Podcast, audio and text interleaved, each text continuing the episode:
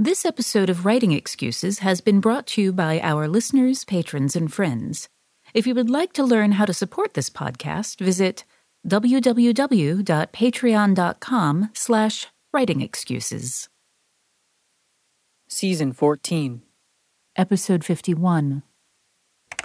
This is Writing Excuses, a farewell to world building. 15 minutes long. Because you're in a hurry. And we're not that smart. I'm Brandon. I'm Mary Robinette. I'm Dan. And I'm Howard. And it is at the end of another year. Uh, you are all done world building. You never have to do it again. Yay! It's about time. um, no, this is the the episode. We're just kind of, you know, wrap things up with a bow on it, um, and talk about uh, anything we think we might have missed. Uh, my first question, though, to you will be. What are your favorite examples of world building through all pieces of media? There just anything that you really love, something you saw or read recently that you thought had fantastic world building?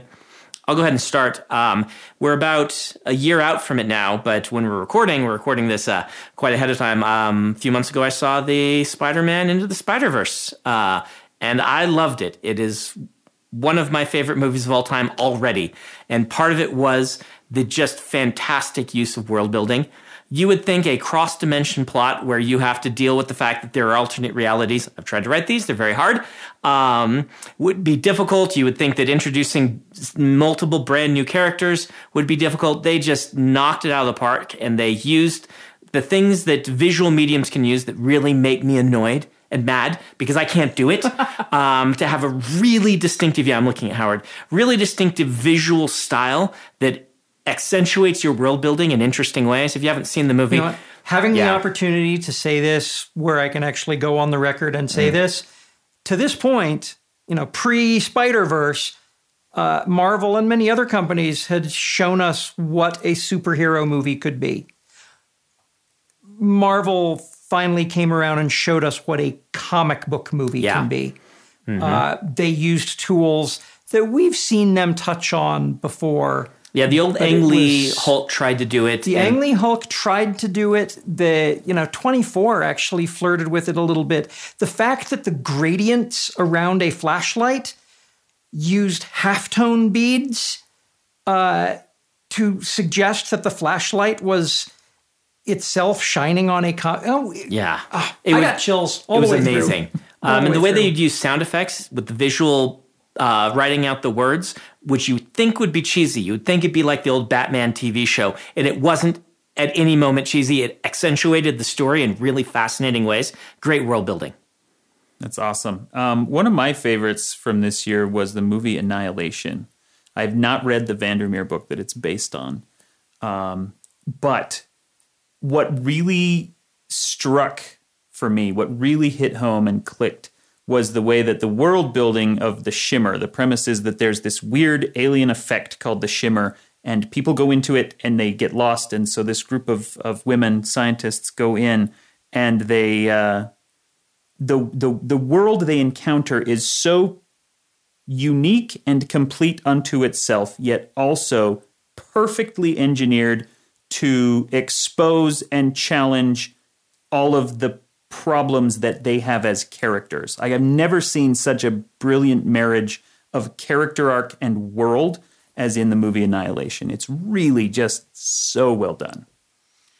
I talk about this book a fair bit, which is uh, Lara Elena Donnelly's Amberlough, and the world building that she's done in that. It just it feels like a real historical place, um, and it's small details um, like uh, the, the stuff that she does with uh, gender, where the, there are young women who who dress in suits and they're called razors, and they're called razors because they shave their heads. The cigarettes are you know not called fags they're called straights. Uh, just small touches. It's so good. She swears she didn't do that one on purpose. I'm like you're lying to me it, it's just small things all the way through. Um, uh, a marriage of three people is called an old marriage because it's in an older style. And and it, it these lovely things because it and it also normalizes it in a different way. It's just oh it's such graceful details kind of all the way through um, multiple cultures with um, and she uses language and uh, sentence structure to communicate that. It's it's so good I'm actually going to mention another one on a totally different angle here. Um, this year, I encountered a role playing game called The One Ring, which is obviously based on Lord of the Rings. And so it's not that it created its world, but it translated Tolkien's world, Tolkien's Middle Earth, into the mechanics of the game beautifully. Like the the way that you know Tolkien's book, your ability to have or instill hope is even more important than your ability to kill a monster. And I've never seen that done in a game, and the One Ring captures it just flawlessly. Now, I've got uh, I've got two examples. One of them is Larry Niven's Known Space, which was my introduction to multi-book uh, sci-fi world building. I'd read Lord of the Rings prior to that, um, but this was the first time I'd seen it in science fiction. And the reason I love it is that it was used for short story after short story, and it started to feel like home. And then as an adult, I picked up a collection from Niven, and one of the things that was in there was an outline for a novel that totally destroys known space and says, I'm done with it. Because he and I think Jerry Pournelle had talked about how many holes there were in his world building, and he just wanted to burn the whole thing down. And he had this outline and then came up with the idea for Ringworld and put Ringworld in known space. And his publisher said, Ringworld's doing really well. You're not allowed to burn anything down, my friend. um, I love, I love that because he took a thing which, yeah, the more I look at it, the more broken it is. It's broken in a lot of ways, and yet, for telling the stories that he wanted to tell, it continues to work. Um, the the other example, uh, Elder Scrolls Online has a had a lore master, Lawrence Schick, whose job it was to take all of the Bethesda games, uh, all of the Bethesda Elder Scrolls games, and have a consistent lore within this MMO. And the first thing he discovered is you guys have not been consistent. And so he he he made he made one ironclad rule, which is every single piece of lore we present to uh, we present to players is presented from the perspective of someone in world who is an unreliable narrator. That is the only possible out that we have for for this mess. And and what's fun is that as a writer, I can see this as I consume the the in-game lore and and I love it. He just retired from from doing Elder Scrolls Online, which I assume means they have somebody waiting in the wings to uh, to do their lore. That is the sort of job which, if I were not currently making a living on my own IP, I would love.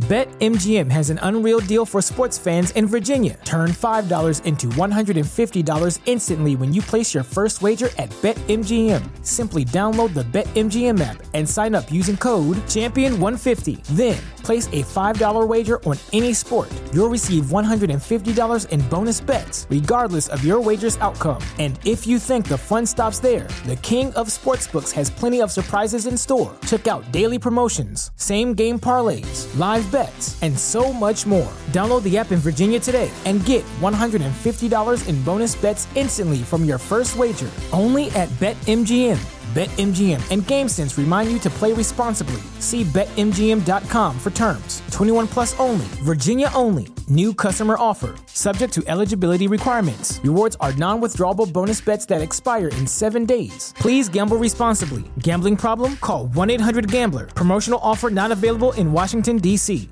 Uh, let's stop and do a book of the week. Dan, you're going to tell us about. Yeah, I want to tell you about Sakura Intellectual Property. And this I'm going to talk a little bit more about the story behind this, and I'm going to do it very quickly. Don't worry. Um, a very good friend of mine named Zach Hill um, passed away a couple of years ago. Out of the blue, he's about 35 years old, had a heart attack at work. No one saw it coming. Uh, he's a very good author, and he was about halfway through this cyberpunk book called Sakura about a heavy metal rock star android who gets hacked and turned into an assassin. And Uh, so a couple of other local authors who were also good friends of his picked up the banner, finished that book, and it's out now, and you can read it. And 100% of the proceeds go to Zach's widow. None of it goes to the other people that helped finish the project and publish the book. Um, it is a really cool cyberpunk. Um, she is a heavy metal singer, and every chapter begins with a playlist where they will list three, four, five heavy metal songs that pertain in some emotional way to the chapter. It's really fun and very cool. And uh, like I said, for a good cause and a good guy. Um, all right, so backside of this uh, podcast, any world building um, pet peeves you have that uh, we haven't had a chance? Oh, Dan, Let's talk about Star Trek. Okay. No, um, And the angry letters begin immediately. Yeah. yeah. So, I mean, I don't want to turn this into a gigantic rant about Star Trek Discovery, but I'm going to turn it into a very small rant about Star Trek Discovery. I don't want to, but but I also very much want to. Um, one of the issues that Star Trek started running into as soon as it was kind of resurrected by the Abrams movies and then again for Star Trek Discovery is the current creators, the current bearers of the flag, are so obsessed with the idea of Star Trek's past, and yet they continue to put in technologies that break the world building into a thousand billion pieces. And there's no way to fix those. And, you know, someone like J.J. Abrams, that is not what he is concerned about. He is trying to tell a very cool story. Continuity is a secondary, if not tertiary, concern. But uh, things like in, in Star Trek Discovery, which is not Abrams at all, it's CBS, they have a drive that will basically let a starship teleport across the galaxy. That breaks the world so hard. Um, and it's very hard. I mean, even if you ignore the rest of the series and you're looking only at Star Trek Discovery by itself, that technology breaks everything. Uh, and they do not consider it and they do not deal with the ramifications. I would be fascinated by a story that took the I can teleport anywhere in the universe technology and actually treated it like a real thing. And they just use it as an excuse to go wherever they want to go, you know? So, So my pet peeve is kind of along a similar lines in that I feel like people who have pet peeves about world building have pet peeves about the wrong things, and you have a pet peeve about the right sort of thing. oh, thank you. Um, uh, when thank you for people that caveat. complain about world building that was done intentionally and is in service of the story, um, my big example from the season, you know, is World of Hats. It is a legit complaint that you know taking a planet and making it a monoculture um, is in some ways bad world building. But it was good world building for the stories they wanted to tell in the given episodes of Star Trek that that uh, that that trope came from. And obviously there are there are things to consider about this and stuff like that. But when someone complains about Star Wars and says, "Oh, it has an ice planet, and a desert planet, and this planet," that's obviously just terrible world building. I say that is really good world building for Star Wars. Yeah. that It is what they're trying the to do. purpose that they are trying Yes. to get across. And it's not lazy and it's not bad. It is simply the type of storytelling that they want to do. And anytime we start saying, you know, giving a value judgment to this type of world building is great and this type of world building should never be used, then all you're doing is locking cool tools in a closet and saying, no, you can't touch these. You can't, you know, use that circular saw anymore because we've decided that that one, you know, is good for no projects whatsoever. Um, so that's my pet. Just because the of that circular- one accident. The Yeah. circular saw Yeah. is in the closet because of the number of fingers it's claimed. Yeah, well. has nothing to do with its use. Um, well, it has everything to do with how people use it. Hmm. Nothing to do with how useful it is. Um, boy, pet peeves. Uh, You aren't required to have one. You can just be, you know, you know, I can just keep talking about Star It's- Trek if I, you want. I'm, we gathered that. Um, fundamentally, for me, I want the world building to flow from the story, and uh, you know, a movie trailer that begins with "in a world." That's okay because you got two minutes to tell me, you know, movie trailer. But when your movie begins in a world, I'm sad. Uh, I just let it, let me discover it. let me discover it. And I think part of this is that Hollywood hadn't figured it out yet. They've gotten better. Uh, they, they've realized that people who come to these movies want to have that experience. But it's still, every I- time it happens, it just makes me so sad. You know what I think it is? Um, this is just me guessing, but I think a lot of the stories that start with these uh, things in the movies, it's because some studio exec got the movie and said, I don't understand this, or audience will not understand this. Add a voiceover at the beginning Yeah. that explains the entire story and maybe a little anim, uh, animatic or something like this in order to explain what our movie is because everyone's going to be lost. And So almost always those ruin it. Translating my pet peeve, Yeah. you're mapping my pet peeve onto rich dude missing clues ruins things for other people. You're not wrong. Mm. Yeah, no, that that is a. I have a pet peeve about that just outside of stories. Yeah. Yeah. Um, so for me it's it's when people don't think about the interconnectedness of stuff. I get so annoyed when there is a piece of technology that shows up in one place and has no ramifications on anything else. Or or when a character has knowledge like uh, hunger games this is not technology but it was i just couldn't get past it. Um, the uh, so first of all there's the economics of hunger games which m- makes no f- sense at all. But the other thing was that she has all of this this knowledge of botanical things and plants and things and then she gets transported across the country and all of it applies to this entirely new ecosystem. I'm like no that's not how that works. It's not how that works. And also blackberries don't grow in bushes. They grow in brambles. But i'm fine. I totally have no problems You know, there's a there's an old cover from the Silver Age of uh, comic books where it's you know uh, young Batman and young Superman as kids gosh, are yes. looking at Batman's or Superman's time machine thing where he's showing and saying, "Hey, look, in the future, I'll become Superman and you'll become Batman and we'll be best friends." And every person who looks at that cover says, "You know what would be a good use for being able to look in the future at your friend's future is to tell him his parents get murdered in a Yeah. little while in a, in, a, in an alleyway. Um, maybe you could use it to solve crime, Superman. Yeah. Instead of say, look, we're going to be best buddies. All right. Uh, we have rented enough. Uh, last question. Any big mistakes you've made in world building in a story that you would do differently now if you could change it? Okay, so in, in the partials universe, I wrote the entire thing and I did all this stuff. You know, how are they going to get electricity to power their stuff? Are they going to be able to use cars? What are they going to have to do the one time that I really need them to get a generator started after the gas is already gelled? After the book was published, and I'd come up with all these different transportation workarounds, somebody said, Why don't they ever ride bikes?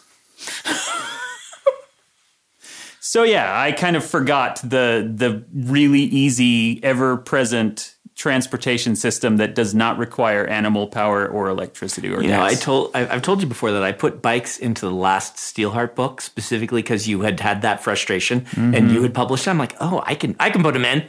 I'm gonna do it uh, now. This it's smarter bicycle's for Dan. you, Dan. There's a scene where they ride bicycles specifically because I heard you complaining that you hadn't mm-hmm. managed to do that. And I'm like, well, thanks Yeah. for failing, Dan, so that I won't. Anything else you guys got? Uh, so I I I can tell you a, a continuity error Oh, let's let's hear it. that I told you about this. Oh yes, this is great. This is uh, so. This is one of those things where you do all of the re- you think it through, and still you manage to make a mistake that gets past your editor, your proofreaders, your beta readers. It gets past apparently all of my fans up to this point. Welcome to my world. In the Lady Astronaut book, I talk about the seven original astronauts, the the Artemis seven. You know, I thought about that, and then and then there's seven men, and then we we have the seven the seven women astronauts to match the seven men. So I'm working on the new book, and I needed to have all seven women there, and I'm writing down the names, and I can only come up with six of them. Because there are only six. there are only six women. Somehow we all missed it. I hadn't. Completely. Oh wow! They're called. You mentioned you know seven women in the room, but you only name six of them repeatedly. Yep. Yeah. Oh, that's so great. It's It's because they left an extra plate at the table for Right. Isaiah when he shows up. Bad math, So- which so- is unfortunate. Right. I know. It's a shame that they're all being hired as computers. and that my main character's forte is math. And she's like, there are four wi- four American women and three and there's like, nope, there's three American women.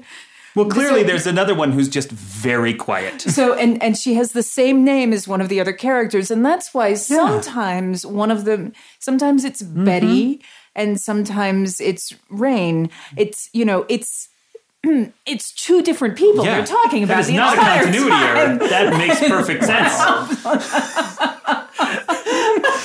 I sat there and I stared at it. I'm like, I can't. There's no fix. That's the There best one no I've ever heard of. I. We all do so this, great. but that is the, the most amazing what you one. do now is you run like a campaign. actually- Be the seventh lady astronaut. Actually, the Artemis Sven. Yes, it's a typo. It's certainly. All right. Because clearly six lady astronauts are worth seven male Yes, astronauts. yes, exactly. Um, I'm gonna wrap this up. Uh, thank you everyone for listening. There will be an episode next week. It'll be a wild card. Uh, so we are done with the topic of world building. Um, and next year we're actually gonna come back with a kind of a new, slightly new format that we're gonna do for a few years because we've we've done a good job these last five years of really kind of tackling um, our our kind of master class We like to think we've done a good job. We like to think we've done a good job, starting with you know the write a novel and then the elemental genres, and then we've done uh, plot, setting, and character. And so uh, we're gonna we're gonna take a different uh, approach on it next year. So show up in two weeks, and we will tell you how we're gonna do that. Uh, for now, we're giving you no homework because enjoy the holidays and enjoy the end of the year. Get some writing done, or just t- just relax Or, you know, if you want to buy a gift for someone, I'll just point out that the Writing Excuses Cruise is open for registration.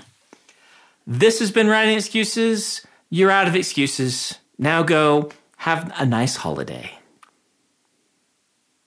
Writing Excuses is a Dragonsteel production, jointly hosted by Brandon Sanderson, Dan Wells, Mary Robinette Kowal, and Howard Taylor.